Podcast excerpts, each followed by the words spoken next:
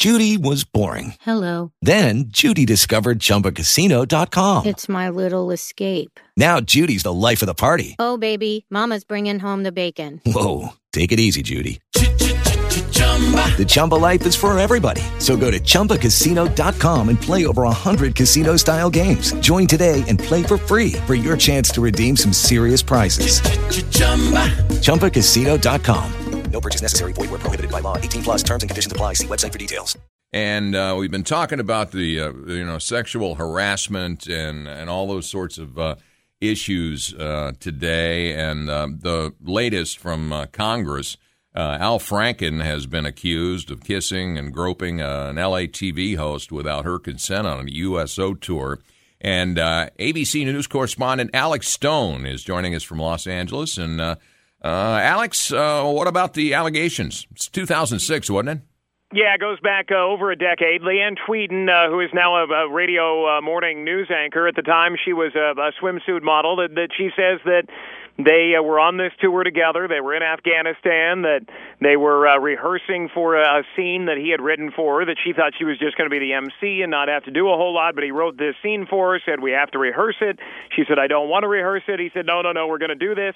And she said okay, fine. And then in this scene where he is supposed to go in and act like he was going to kiss her, that she would turn away and push him away. Well, she says that as they were doing this backstage that he grabbed her by the face, grabbed her uh, uh, kind of by the top of the head, went in and uh, kissed her forcibly, and, and then stuck his tongue in her mouth. And Okay. uh, she says that she pushed him away. She said she didn't want anything to do with him. That she uh, didn't didn't want any of that. Uh, and then uh, she says it became somewhat hostile uh, after that of him mocking her in different ways, and then all the way to the end where she says when she got home, the, the photographer who was with them gave them a CD of all the pictures that were taken on the tour, and that there was one she didn't know was taken of while she was sleeping on board a military aircraft. That in that picture he uh, is pretending to, to grab her chest. That Yeah. he's uh, standing over her while she's uh, uh, seems to be asleep, and that uh, that he's mocking like uh, like he's grabbing her chest area. So she says it was all unwanted. Uh, he today has apologized. He says that he remembers the incident backstage differently, and that it's not how he remembers it going down, but Okay. that that he's sorry, and he says he's sorry for the the photo as well. That he had just left SNL, he wasn't a senator yet, and he says that uh, it was a, a a bad photo that that shouldn't have been taken, but at the time he thought he was being funny. Yeah, and I guess he wasn't. Why do you think this is coming out now? Is this just uh, what's going on in this country? Because we're hearing reports every day about somebody being sexually harassed or sexually assaulted. Yeah, I mean, uh, at least uh, in that respect, it's been uh, somewhat unprecedented here over the last couple of weeks. To just nonstop people coming forward against uh, celebrities. But in this case, she says that, that she felt like now was the time that Okay. uh, that that she had seen other women coming forward. That she felt like that she needed to tell her story in case there was anybody else who had encounters with Al Franken that they Okay. didn't like. She says she accepts his apology, but she still is angry about how it went down. But and she says that, that she feels like that this was the right time to to tell her story to to help out other women. Uh, he is saying that he's not disputing Okay. that this happened, but he is apologizing and saying that that he feels like it went down differently. Yeah, well, I guess uh, apparently 1,500 former Capitol Hill aides have signed an open letter to the House and Senate demanding that Congress put in place mandatory harassment training. So, Yeah, and uh, that that's been going down over the last couple of days, but uh, but this will definitely come into play uh, as well. That, that they want some things to change.